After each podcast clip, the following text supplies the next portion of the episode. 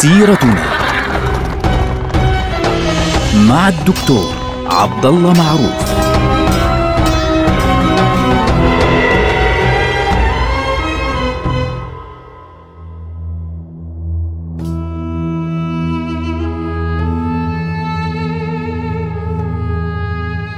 السلام عليكم ورحمة الله وبركاته. سيرتنا سيرة هذه الأمة ونحن الآن في عهد السلطان عبد العزيز. السلطان عبد العزيز سافر لأول مرة باتجاه مدينة باريس ثم لندن ثم بروكسل ثم عاد يعني من خلال بروسيا والنمسا باتجاه إسطنبول. هذه الزيارة التاريخية كانت أول مرة تحدث في تاريخ الدولة العثمانية، لأول مرة يخرج سلطان عثماني خارج حدود الدولة العثمانية في زيارة يعني إن صح التعبير دبلوماسية. طبعا على فكرة هذه الزيارة فتحت عيون السلطان عبد العزيز وأيضا الوفد الذي معه وعلى رأسهم كان من أهم الشخصيات عبد الحميد أفندي أو هكذا كان يلقب الأمير عبد الحميد أفندي الذي سيكون ولي العهد الثاني الذي سيصبح لاحقا السلطان عبد الحميد الثاني.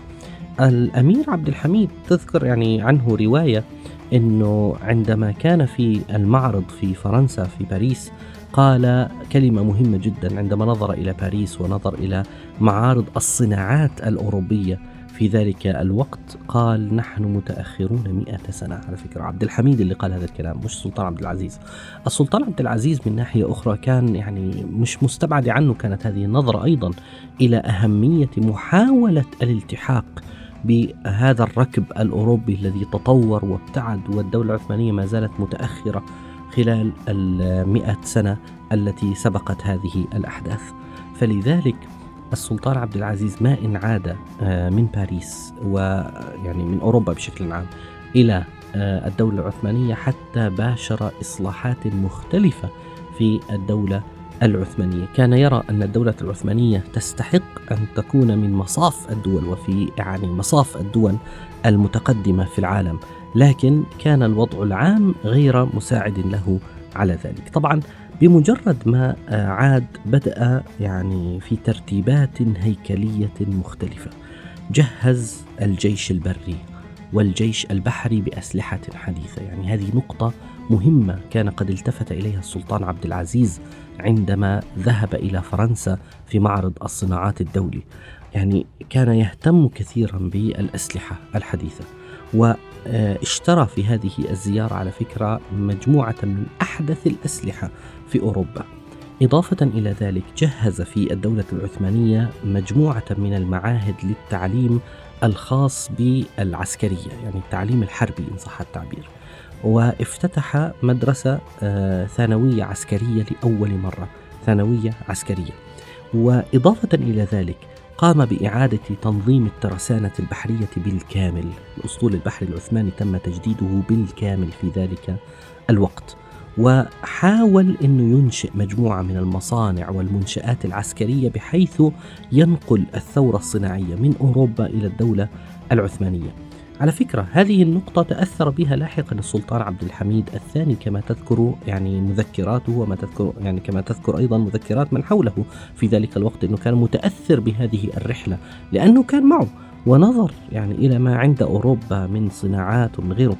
هناك شخصيات أخرى تأثرت على فكرة بهذه الزيارة وبغيرها من الزيارات مثل فؤاد باشا وعلي باشا هؤلاء الذين يطلقون على أنفسهم في ذلك الوقت الإصلاحيين الذين أنشأوا لاحقا يعني جهازا إن صح التعبير أو حركة كانت يعني تنتشر بشكل كبير تنادي بالتغريب والتقدم الأوروبي و آه، الاقتراب من أوروبا بقدر الإمكان وهذه هي التي ستؤدي لاحقا إلى سقوط السلطان عبد العزيز وقيام الانقلاب ضده.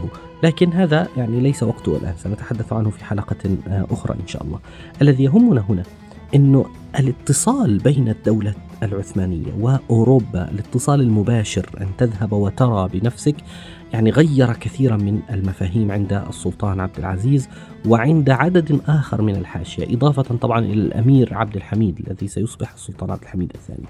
السلطان اهتم كثيرا جدا في الاستثمار في التعليم السلطان عبد العزيز نقصد وافتتح مدرسة آه، سماها مدرسة مخرج الأقلام. كانت هذه المدرسة مهتمة بالدرجة الأولى بتعليم وتخريج الذين سيكونون موظفين في الدولة. العثمانية.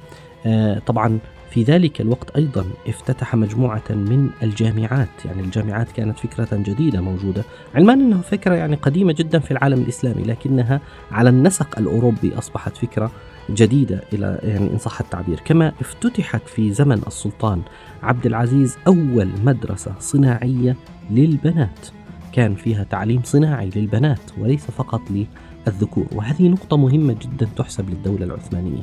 يعني يكون واضحا فيها أنه الدولة العثمانية كانت تنظر إلى المجتمع على أنه يعني ذكور وإناث وليس مجتمعا ذكوريا إن صح التعبير. أيضا في عام 1869 على فكرة أنشأ السلطان عبد العزيز أول كلية لتخريج المعلمات سميت دار المعلمات. كانت هناك معلمات يتخرجن منها ثم يعلمن الفتيات. واستخدمت هذه المدرسة في تخريج معلمات يعني سيدرسن مهنا وعلوما مختلفة في مدارس البنات المنتشرة في ذلك الوقت.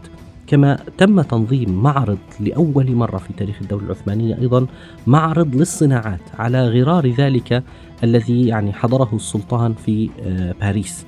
معرض للصناعات بعد أن افتتحت المدارس الصناعية لتعليم المهن المختلفة إضافة إلى ذلك أنشئت دار خاصة في عهد السلطان عبد العزيز سميت دار الشفقة. ودار الشفقة على فكرة في منطقة اليوم في إسطنبول اسمها دار الشفقة بهذا الاسم. لكن في ذلك الوقت دار الشفقة كانت خاصة آه، بتعليم الأطفال الأيتام تحديدا. طبعا السلطان إلى جانب ذلك كان عبد العزيز مهتم جدا بفكرة التنقل. يعني أعجبته جدا في مصر فكرة القطار. ولما ذهب إلى آه، طولون ومن طولون تحرك باتجاه باريس بالقطار أعجب بهذه الفكرة بشكل كبير جدا. ولذلك أمر بنشر السكك الحديدية في بكافة الطرق الممكنة وأنشئت في زمنه طرق جديدة أيضا. وإضافة إلى ذلك بدأ في زمنه حفر نفق يعني يصل منطقة غلطة غلطة وبيولو في هذه المنطقة. ما زال موجودا حتى اليوم. وأنشئ لأول مرة خط ترامواي لأول مرة في إسطنبول في ذلك الزمن. وأيضا بني جسر حديدي اللي هو الجسر المعروف اليوم باسم جسر غلطة اللي هو يصل بين منطقتي إيمينونو وكاراكوي. هذول المنطقتين مشهورات في آه، إسطنبول معروفات في إسطنبول وبينهما جسر اسمه جسر غلطة وكان قديما يفتح للسفن. الآن طبعا هو لا يفتح للسفن لأنه أصلا موجود فوقه الآن آه، خط الترامواي. وهذا الجسر أول ما أنشئ لأول مرة كان في عهد السلطان عبد العزيز. وبالتالي كانت أول مرة ترتبط فعليا هذه المنطقة بجسر فوق البحر. إضافة إلى ذلك يعني تضاعف عدد خطوط التلغراف في الدولة العثمانية إلى الضعف. وفي زمن هذا السلطان أيضا يعني آه، اهتم السلطان بشكل كبير جدا بموضوع القوانين. القوانين تحديدا لأجلها اهتم السلطان بوضع ما سمي لاحقا بمجلة الأحكام العدلية. طبعا مجلة الأحكام العدلية يعني مسألة في غاية الأهمية تعتبر واحد من منجزات الدولة العثمانية. وعلى فكرة أغلب القوانين المعمول فيها بالدول العربية حتى الآن القوانين الأحوال الشخصية الخاصة بالأحوال الشخصية اللي هي الزواج والطلاق والأمور والمواريث وغيرها من الأمور الشخصية التي يتعامل بها الناس فيما بينهم كإيجارات وغيرها كلها قائمة على فكرة مجلة الأحكام العدلية. كان ذلك يعني وضعها في عام 1869 لكي تعمل فيها بالمحاكم النظامية التي أنشئت في ذلك الوقت. طبعا هذه المجلة وضعت من قبل لجنة من أشهر المشرعين في ذلك الوقت. طبعا آه، في عام 1867 يعني كتبت تقريرا للصدر الأعظم يتحدث عن أهمية آه، تنزيل علم الفقه على الواقع الموجود في ذلك الزمن. ولاحظوا هذا التقدم الفكري في هذه النقطة تحديدا. والتحديث في النظر إلى آه، مشكلات المجتمعات الحديثة الموجودة تحت يد الدولة العثمانية في العصر الحديث ولذلك بدأت خلال سنتين كاملتين بإنشاء هذه المجلة مجلة الأحكام العدلية التي صدرت في عام 1869 ونظمت هذه المجلة كافة الأمور الخاصة بالقوانين المتعلقة بالأحوال الشخصية والبيوع والمعاملات وغيرها على الإطلاق وأخذوا بعين الاعتبار الاختلافات وهذه أهميتها أخذوا الاختلافات الفقهية بين أبناء الشعوب التي تنضوي تحت لواء الدولة العثمانية بعين الاعتبار. فعلى سبيل المثال من الناحية الفقهية معروف أن أهل الشام أغلبهم شافعية. ومعروف إنه أهل الحجاز كان فيهم حنابلة وكان فيهم شافعية ومعروف إنه أهل تركيا على سبيل المثال منطقة الأناضول معروف إنهم كانوا في ذلك الوقت آه، أغلبهم طبعا حنفية حتى اليوم على فكرة حنفية. ومعروف أن المنضوين تحت لواء الدولة العثمانية في ذلك الوقت مثلا في تونس وغيرها آه، هذه المناطق معروف إنهم مالكية. فبالتالي أخذت مجلة الأحكام العدلية بهذه الأمور بعين الاعتبار وهذه كانت نقطة تحسب حقيقة للدولة العثمانية في عهد السلطان عبد العزيز. ولذلك يعني يعد زمن السلطان عبد العزيز من الناحية القانونية يعد آه، من ناحية القوانين أقصد يعني يعد عصرا ذهبيا. أضف إلى ذلك أنه في المجالات الإدارية تغير نظام الإمارات الكامل الذي كان مطبقا طوال فترة الدولة العثمانية وتاريخها حتى قبل الدولة العثمانية من أيام قديمة جدا من أيام الدول الأخرى الأموية والعباسية كان هناك نظام نظام الإمارات. فهذا كله تغير وحل محله نظام الولايات وأنشئت المحاكم النظامية.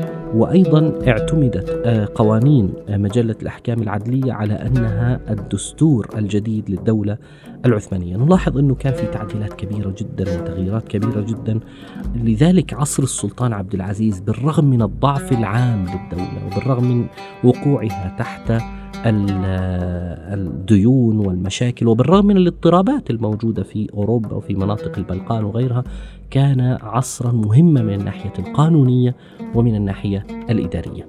ولكن واحدة من أهم الأحداث المتعلقة بالإصلاحات والتغييرات والتعديلات التي على أرض الواقع مش فقط طرق وسكك حديدية وجسور وأنفاق كانت واحدة من أهم الأحداث التي حصلت في عهد السلطان عبد العزيز من ناحية الإنجازات العمرانية افتتاح قناة السويس الذي حصل في عهد السلطان عبد العزيز. نلقاكم على خير والسلام.